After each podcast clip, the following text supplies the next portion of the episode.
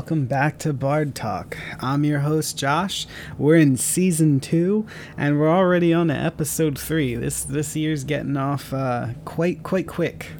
Um, I'm gonna re- repeat in case anybody has uh, like lost track or whatever. I have a new logo.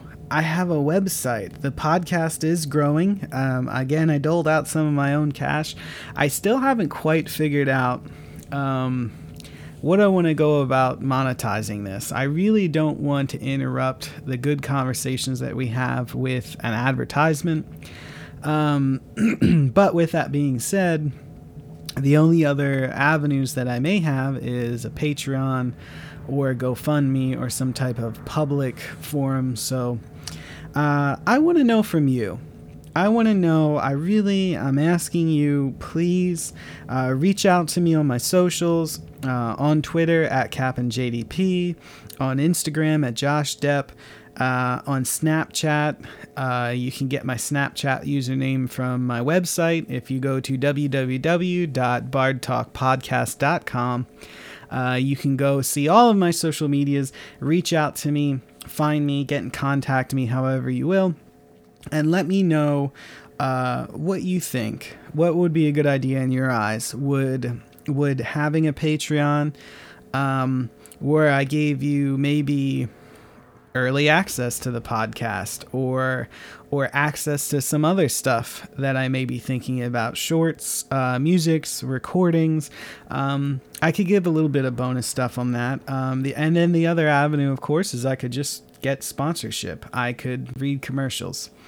So give me your thoughts. Uh, I know I don't have the the biggest audience, but um, I I need to move into a way of supporting this podcast um, and the things I have set up. Obviously, owning a domain isn't free. Uh, hosting a website isn't free.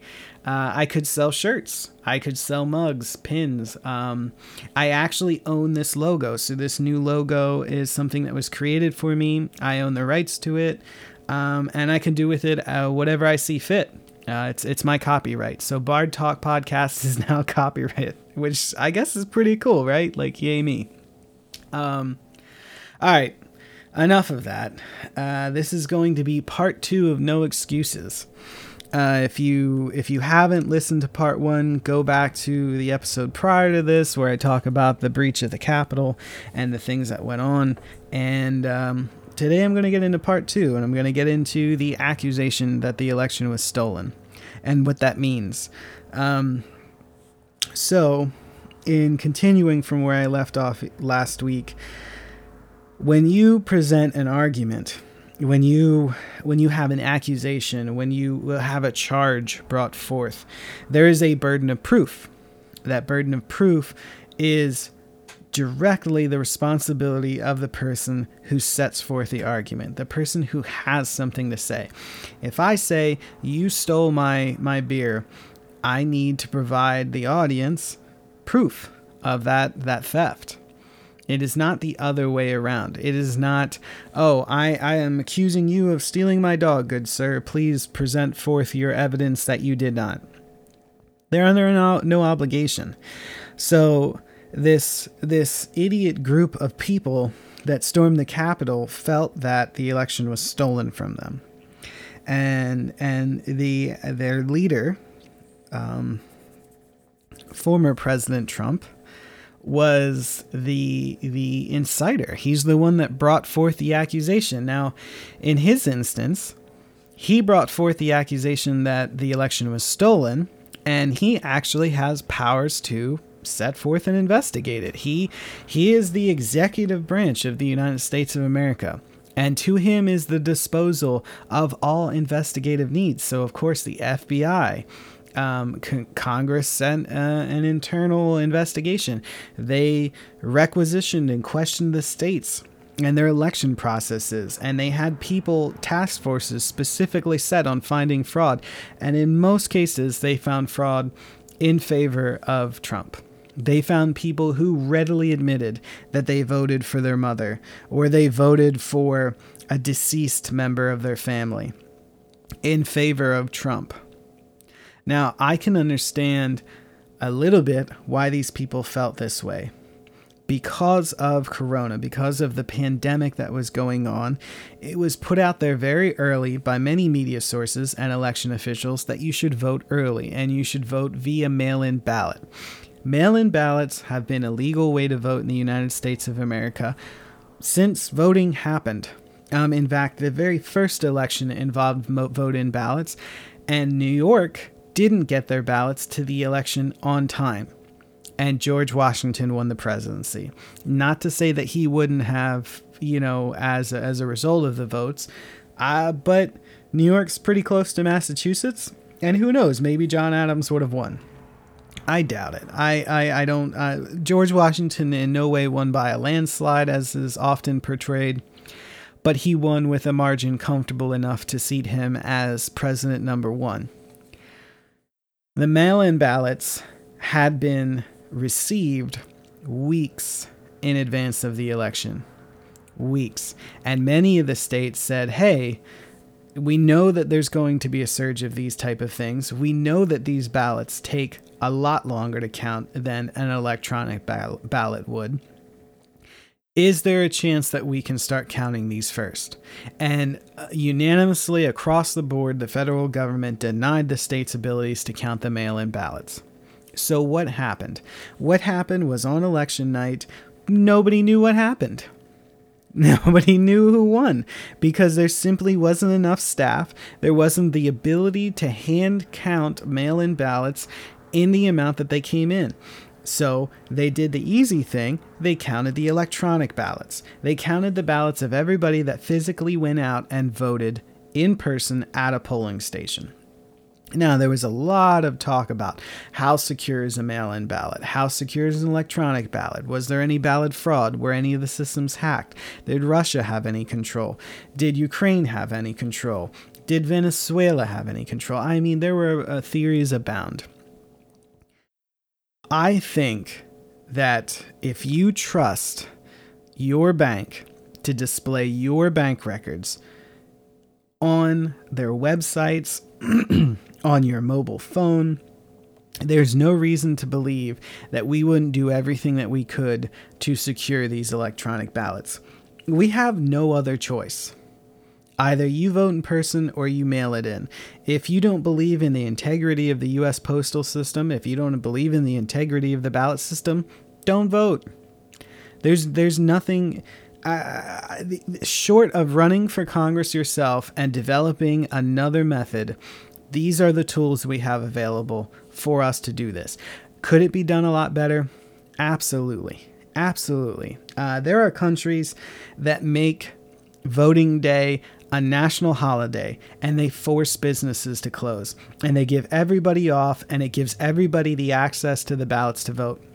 I think in Australia, you are compelled to vote. It's like the law. You will get fined or worse if you don't vote in the elections. In America, you're free not to vote. If you don't believe in the integrity of the system, you don't have to participate in the system.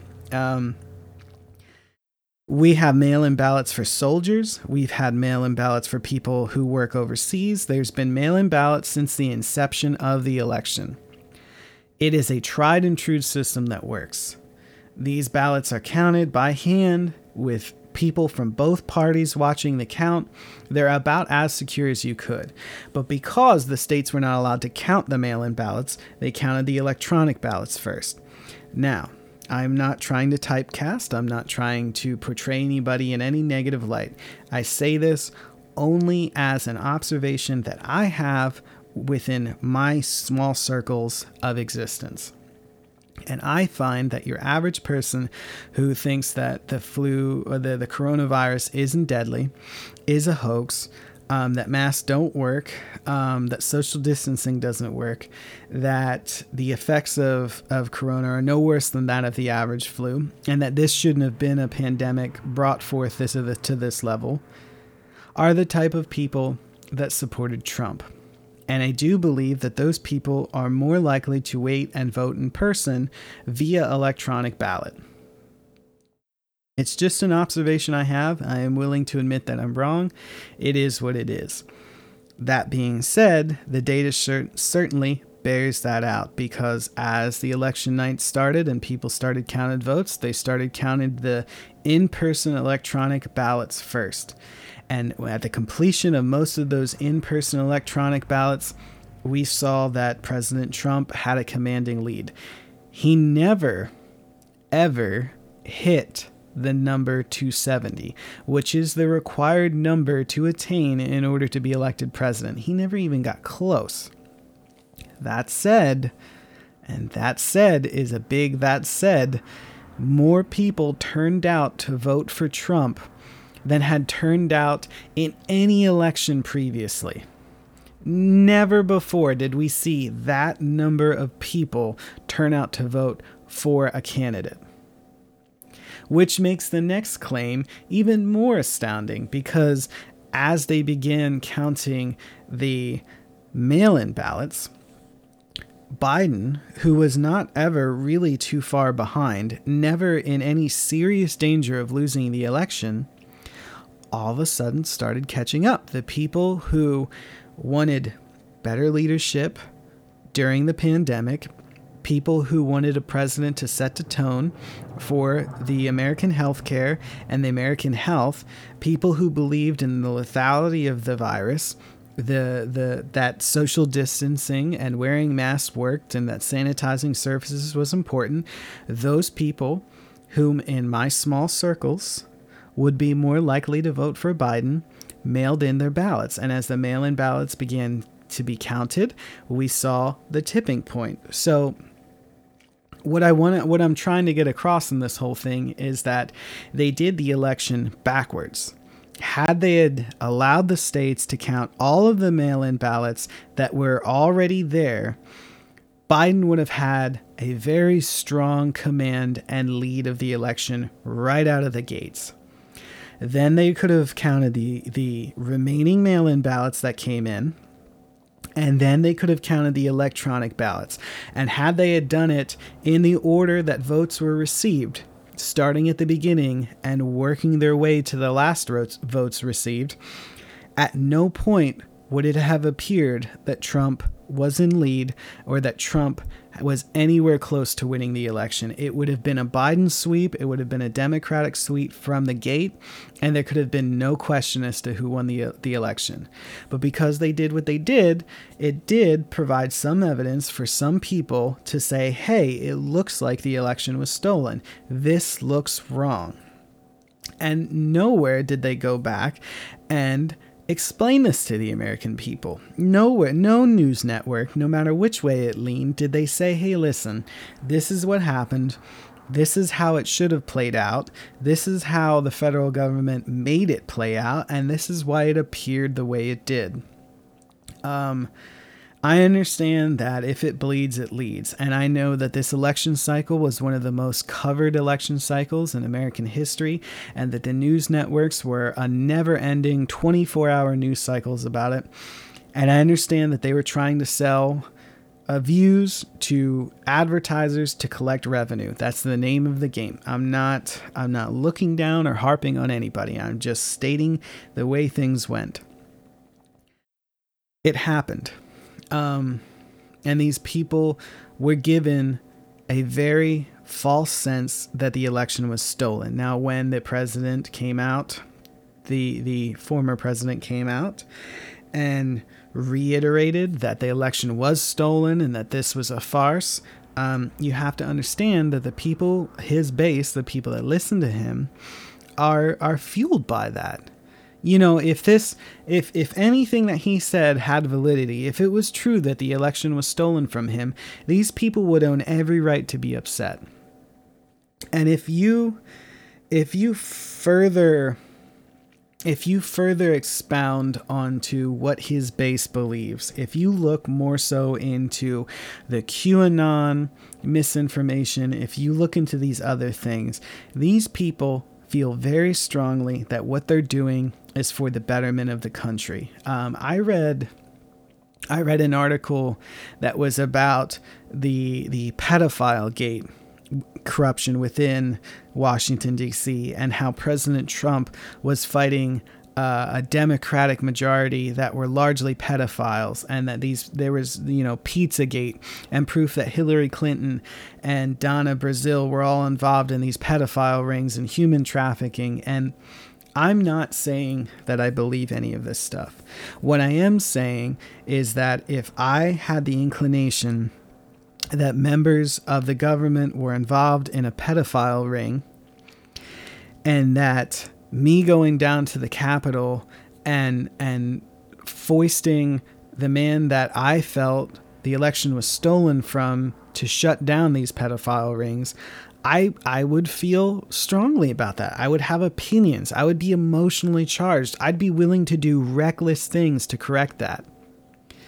Um, one of the other things that people really truly do believe is that Trump was a candidate of the people for the people. He wasn't a career politician.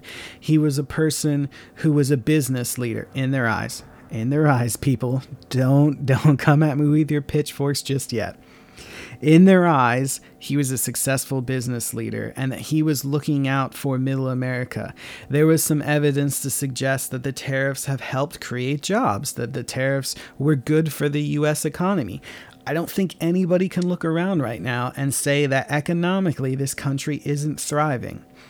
And if you if you do believe that that is the result of tariffs and that is the result of a hardened, more exclusionary, broad po- policy, global policy, then you're inclined to believe that if this man gets out of office, that the very jobs that you got back are going to be stripped from you. You can argue all you want but there is a part of the Rust Belt that now has working steel mills because of the tariffs Trump put on foreign steel. There are coal mines that open back up. There are coal plants that are running because Trump's belief in their system, belief in adding tariffs to foreign fuels, belief in making coal affordable and the premier premier use for, for energy extraction.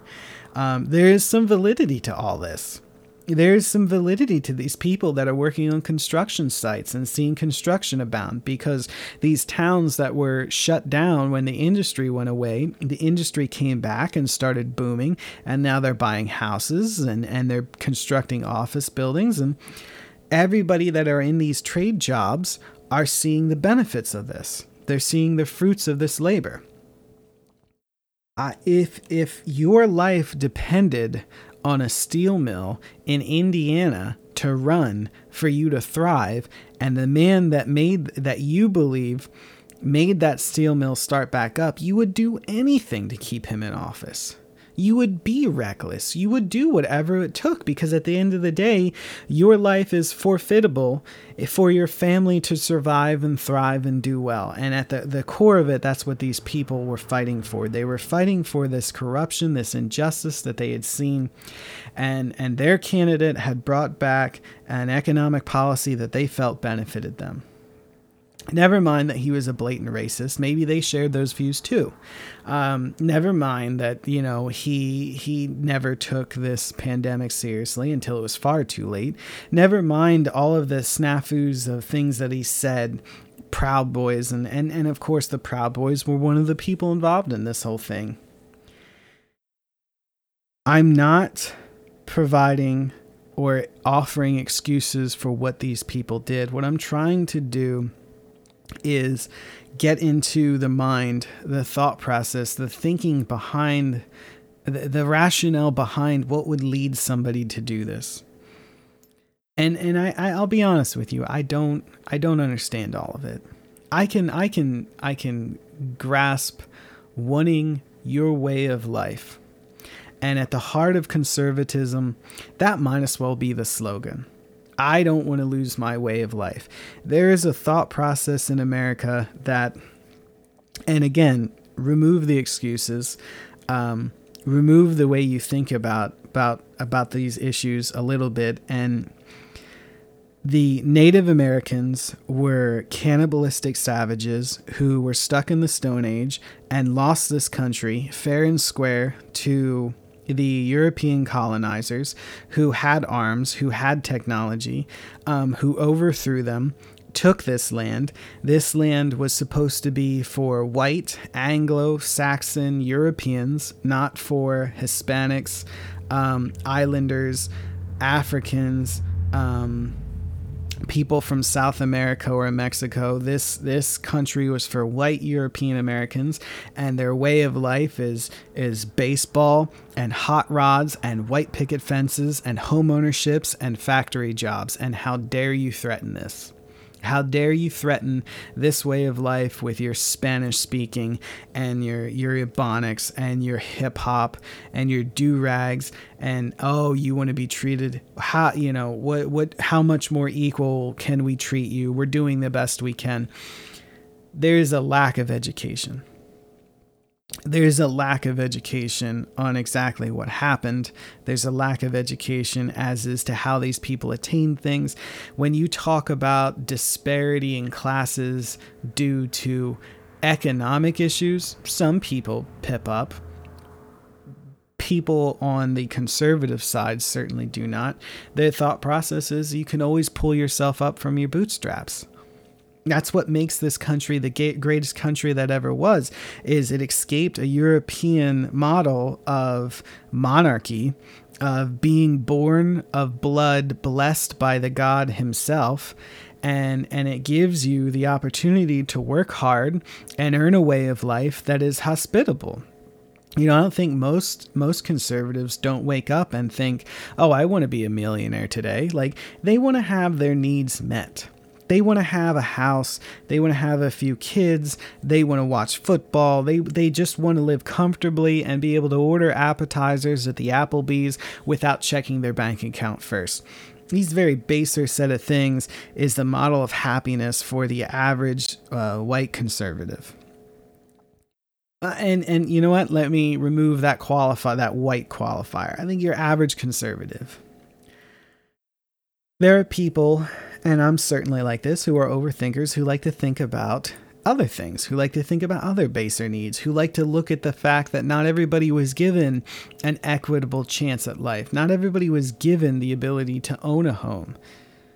People who read books and understand that there was there were there were literal travel gui- guides published for certain people because if they were caught in a town after the sun went down, they would be lynched this isn't information that they've ever accessed or acknowledged or choose to accept. This is information foreign to them. So, you know, they don't think about that kind of stuff.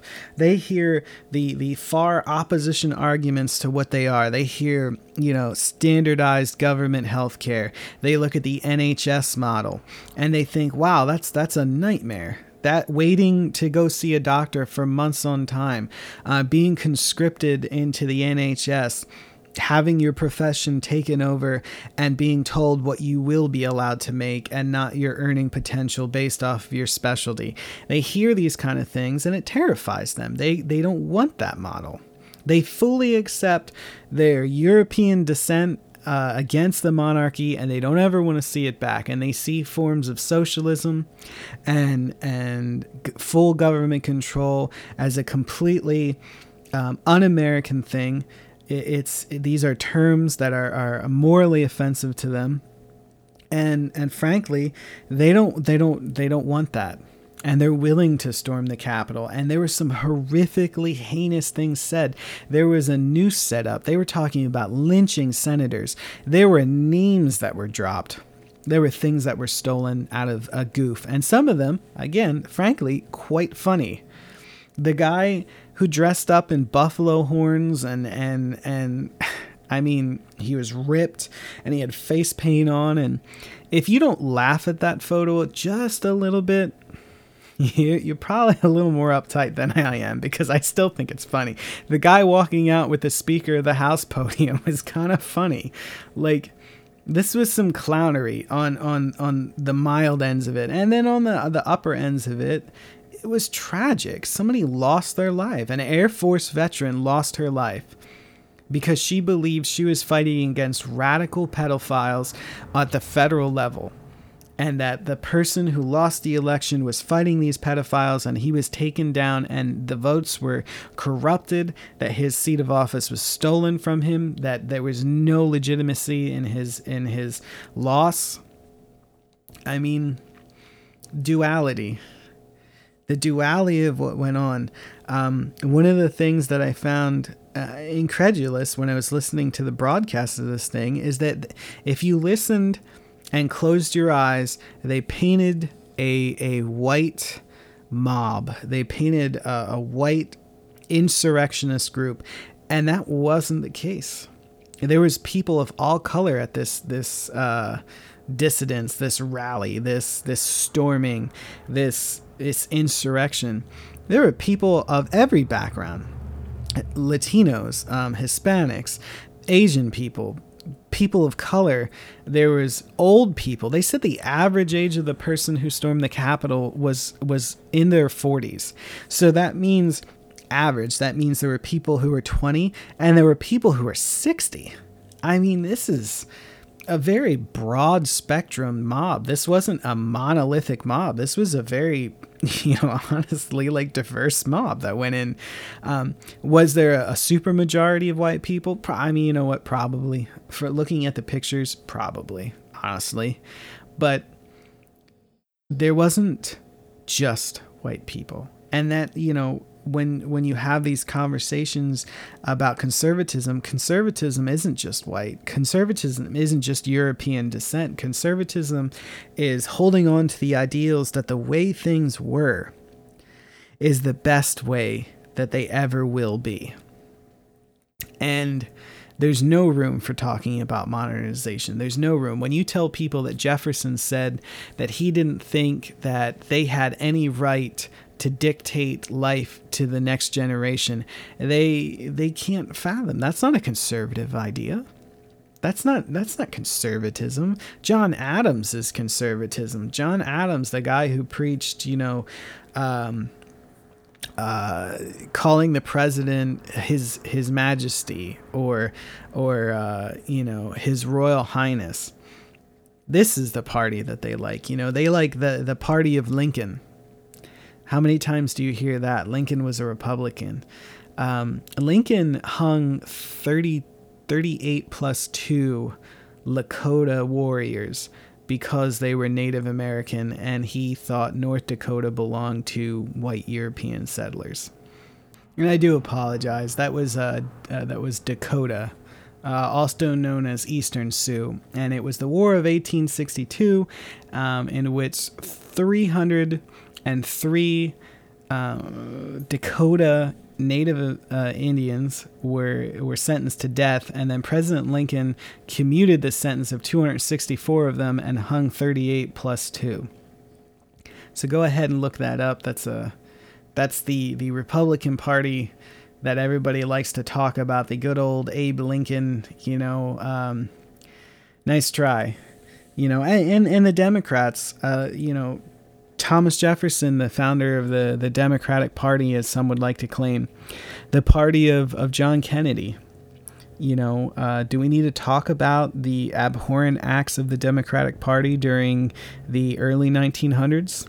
The very racist Southern Democrats that were in favor of Jim Crow and and and and of the such. You know, conservatism is a weird thing. Uh, the the ideal that the the U.S. Constitution is the greatest document ever written, an infallible document. Um, that most people don't realize the Constitution is separate from the Bill of Rights, and they quote the Bill of Rights as having some profound impact on their life. And a lot of people claim that the Bill of Rights is a Bill of Rights for them. It's it's it, truly, truly our form of government is a government that restricts itself and only when they favor it. But these people believed an election to be stolen. And as much as they like to quote their Constitution, I really truly wish they would have quoted the Bill of Rights, specifically the 15th Amendment. Because the 15th Amendment Section 1 states that the right of the citizens of the United States to vote shall not be denied or abridged by the United States or by any state on account of race, color, or previous condition of servitude. And Section 2 states the Congress shall have the power to enforce this article by appropriate legislation. Ladies and gentlemen, that solidifies the right of everybody to vote that it doesn't matter what the color of your skin is. It doesn't matter whether you're uh, gay, whether you're religious, whether you're uh, not religious. It doesn't matter. If you are a United States citizen, you own the right to vote in the election, and you had every right to cast your ballot in a way that made you feel safe and secure. And if you did it in person or you did it by mail in, you own that right. Congress the United States, the states themselves have no right to suppress you, no right to deny you the ability to vote. And those people seem to have been presented information. They had an accusation that the votes were counted wrong or that they shouldn't count. Um, former President Trump had stated multiple times that mail in ballots shouldn't qu- count.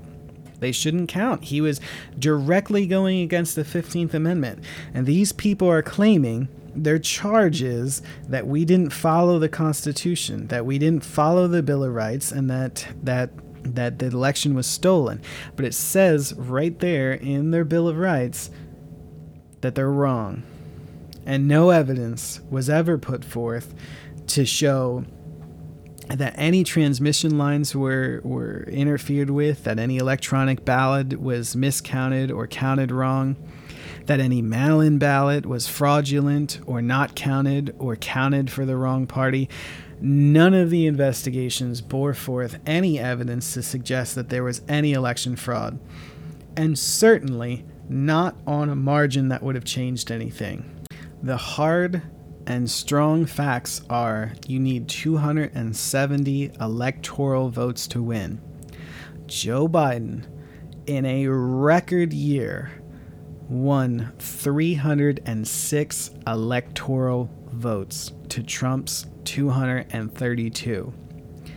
Of popular count, 81,283,485 people showed up or mailed in their vote for Joe Biden.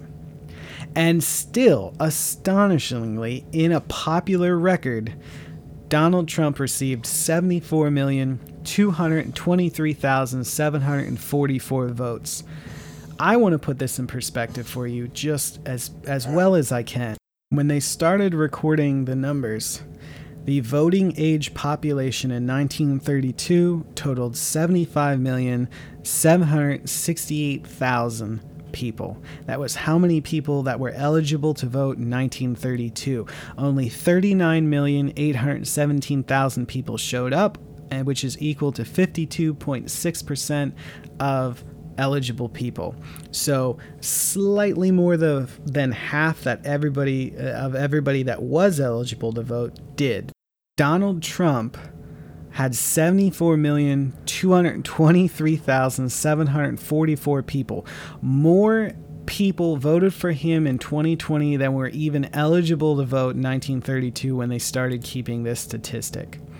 If you walk this to any modern election, in 2008, there were 229 million 945,000 people eligible to vote. And of that, only 131,407,000 people, or 57.1% of the population, did vote. And that is that is not as many people as that voted in this last election. We we broke records, but at no time, never in any race could Donald Trump have got to 270 of the electoral votes. It, he, he didn't even get close. He got to 232. This wasn't an election like back in 2000 when when George Bush was up against Al Gore and it came down to hanging Chads in, in Florida. This wasn't anywhere near that. So any amount of fraud that you could possibly possibly even get close to to a marginal thing. It wouldn't. You couldn't. You really would have to prove the entire election was a, a fraud, that the whole thing was was from the top to bottom corrupt.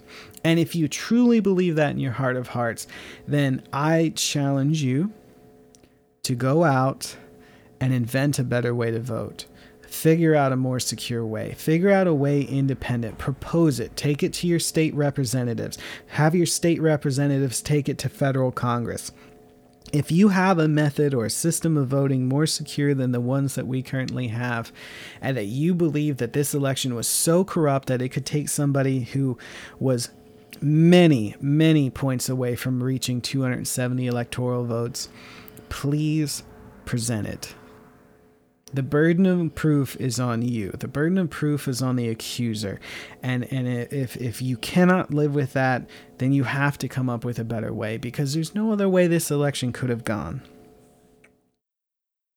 So in my my my tireless method of phases and gates, I'm going to close that gate I, I've discussed it enough. It's let's talk about what happens next. Let's talk about the aftermath of all this. Let's talk about our feelings of embarrassment, of, of upset, of contention, of righteous anger. I think that Joe Biden lost an opportunity. I think when he came out and, and he gave his speech about what was going on, the events of those days, well, you know what? I'll just play what he said. Yesterday, in my view, one of the darkest days in the history of our nation.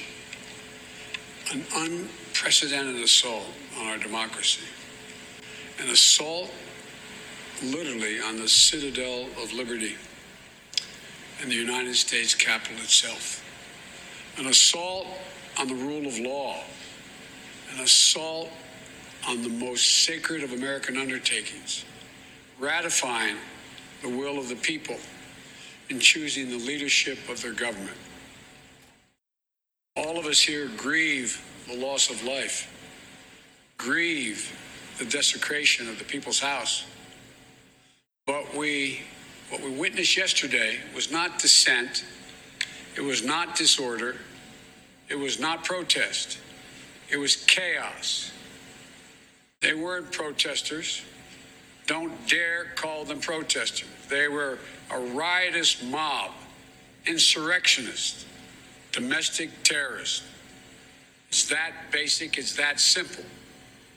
I wish we could say we couldn't see it coming. That isn't true. We could see it coming. The past four years, we've had a president who's made his contempt for our democracy, our Constitution, the rule of law clear in everything he has done. He unleashed an all out assault on our institutions of our democracy from the outset. And yesterday was but the culmination of that unrelenting attack. He's attacked the free press, who dared to question his power repeatedly calling the free press the enemy of the people. Language at the time he first used it, I and others said, has long been used by autocrats and dictators all over the world to hold on to power, the enemy of the people. Language that is being used now by autocrats and dictators across the world, only this time with the imperator of an outgoing president of the United States of America. He's attacked our intelligence services, who dared tell the American people the truth about the effort of a foreign power to elect him four years ago, choosing instead to believe the word of Vladimir Putin over the word of those who've sworn their allegiance to this nation, many of whom had risked their lives in the service of this nation.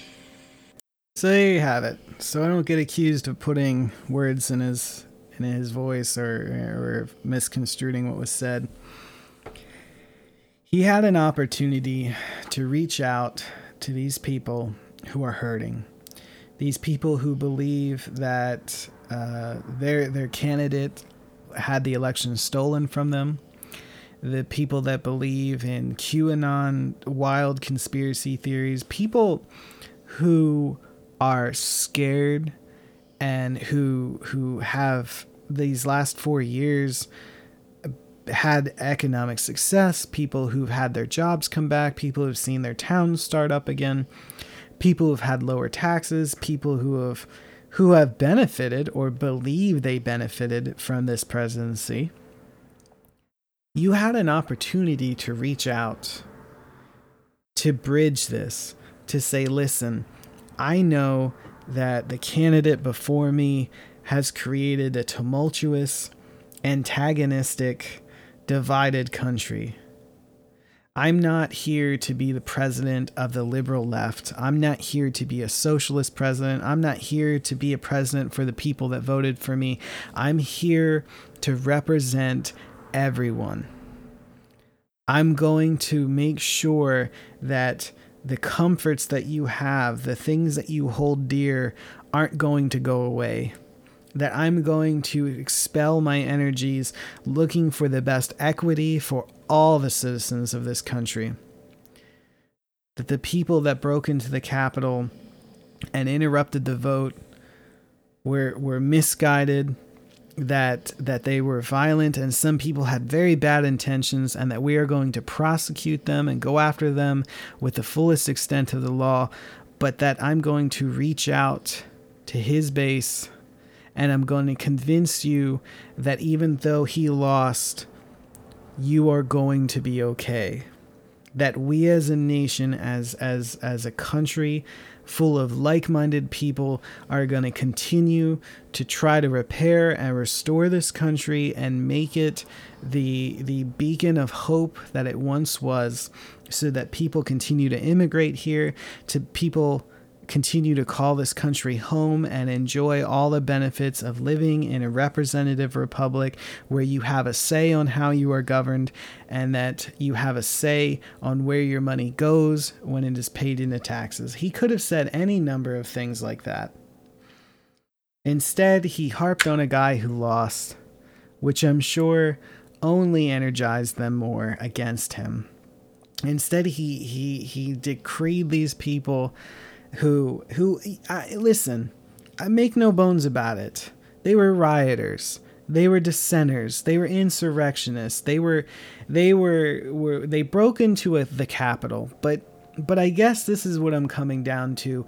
I violent violently I defend Black Lives Matters protest. I have supported their position. I have linked Campaign Zero on this podcast from from day 1 I believe in that cause. And I don't want to see anything happen to anybody. I don't want to see bloodshed. I don't want to see uh, the police decked out like the military and launching uh, a spree of hailfire against anybody. And and and while I don't agree with the positions of these people, I, I have laid forth the gauntlet that if you are going to make an accusation, the burden of proof is on you, and if and, and barring that, you need to come up with a better way of doing things. I have used their own document against them. I have made the case that they are they that they are not great people. But the president is the president of everybody and and my biggest qualm with everything uh, the rhetoric that's being thrown around is that i truly believe politics is its own religion I have heard the Capitol described as the temple of democracy, the shrine of sanctity, the the the synagogue of government. Government is not and should not be a religion. Politics is not and should not be a religion, and yet people are treating it like it is. People are worshiping the the the elected officials, the president, the vice president, they they they they invest in them like they are these demagogues, uh, these these golden calves, saviors of their way of life. And I'm telling you, I, at least from my perspective, I think that's dangerous. I think it's dangerous, misguided, and misplaced to put faith in somebody who spent hundreds of millions of dollars to get elected to a job that pays a million dollars. That that people who who make far less than that in Congress, who are all millionaires. Uh, listen, I, I, I don't think that people are gods. I don't think that any document should be held up as a religion. I don't think that any of this is worth dying for. If you want to protest your right to life, if you want to protest that your life matters because of the color of your skin and and your accent and and the disparity that living in this country has brought you because of a system that has bound and gagged you and told you to, to pull yourself up on your bootstraps, I will march beside you.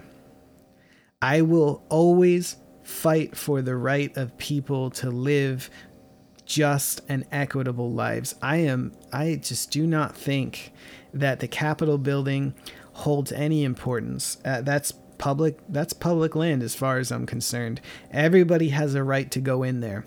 That that podium is paid for with tax dollars. Somebody just repoed it. The government has failed on multiple occasions to to put forth a balanced budget and to reduce the deficit. So, you know, whatever. Uh, I, I, I think there's a religious undertone when it comes to government, and I, I, I don't understand it. I don't understand it, and I don't agree with it. And and the, the, the vehement calls for these people to be executed is gross. It's not the American way. It's uh, it's it's you know what I don't think it's it's becoming of any anybody, American citizen or not. I just don't think that's the way we should view this. These people are are the the people that did it are misguided and misinformed and and and and Donald Trump is a very bad person. He's a very bad man, and truly, um, whatever comes next, whatever happens to him as a result of his actions, will be well deserved and earned. And and I don't know. I don't have a crystal ball, and I'm not going to put that much energy into wishing or hoping for any specific outcome. I want Joe Biden to succeed. Not that I like him, not that I trust him, not that I think that he's the savior we all need. Um, I don't even think he's gonna be president his whole term. I think it's 18 months he has to serve before he can hand it over to Kamala without triggering a special election, and then maybe that's what will happen. And and and you know what? I I want her to succeed too. I I, I don't really care who's at the seat of power because I've said before, I don't think that the federal government matters as much as local government. I think participation on the local elections is far more important. And even at that level, I don't treat it like a religion. I don't live and die on who gets elected. I'm not persuaded by what they say. I didn't go out and storm the Capitol because I thought a bunch of pedophile ring congressmen were going to shut down the coal plants in Schuylkill County or or impose tariffs on American steel on American soil. I don't I just don't I'm not invested to that level. I don't think it's a good idea to bite off on the rhetoric that that any living person is a god or a savior. And i think there is certainly a religion around politics that is just disgusting. So i'm going to close it off on that uh, I'm gonna I'm gonna get away from the icky topic of politics with my next podcast, and we're gonna move on. I just felt I wanted to to discuss my opinion about this and throw it out there. You know, this is this is how I find my center and peace. This is the thoughts that go through my head.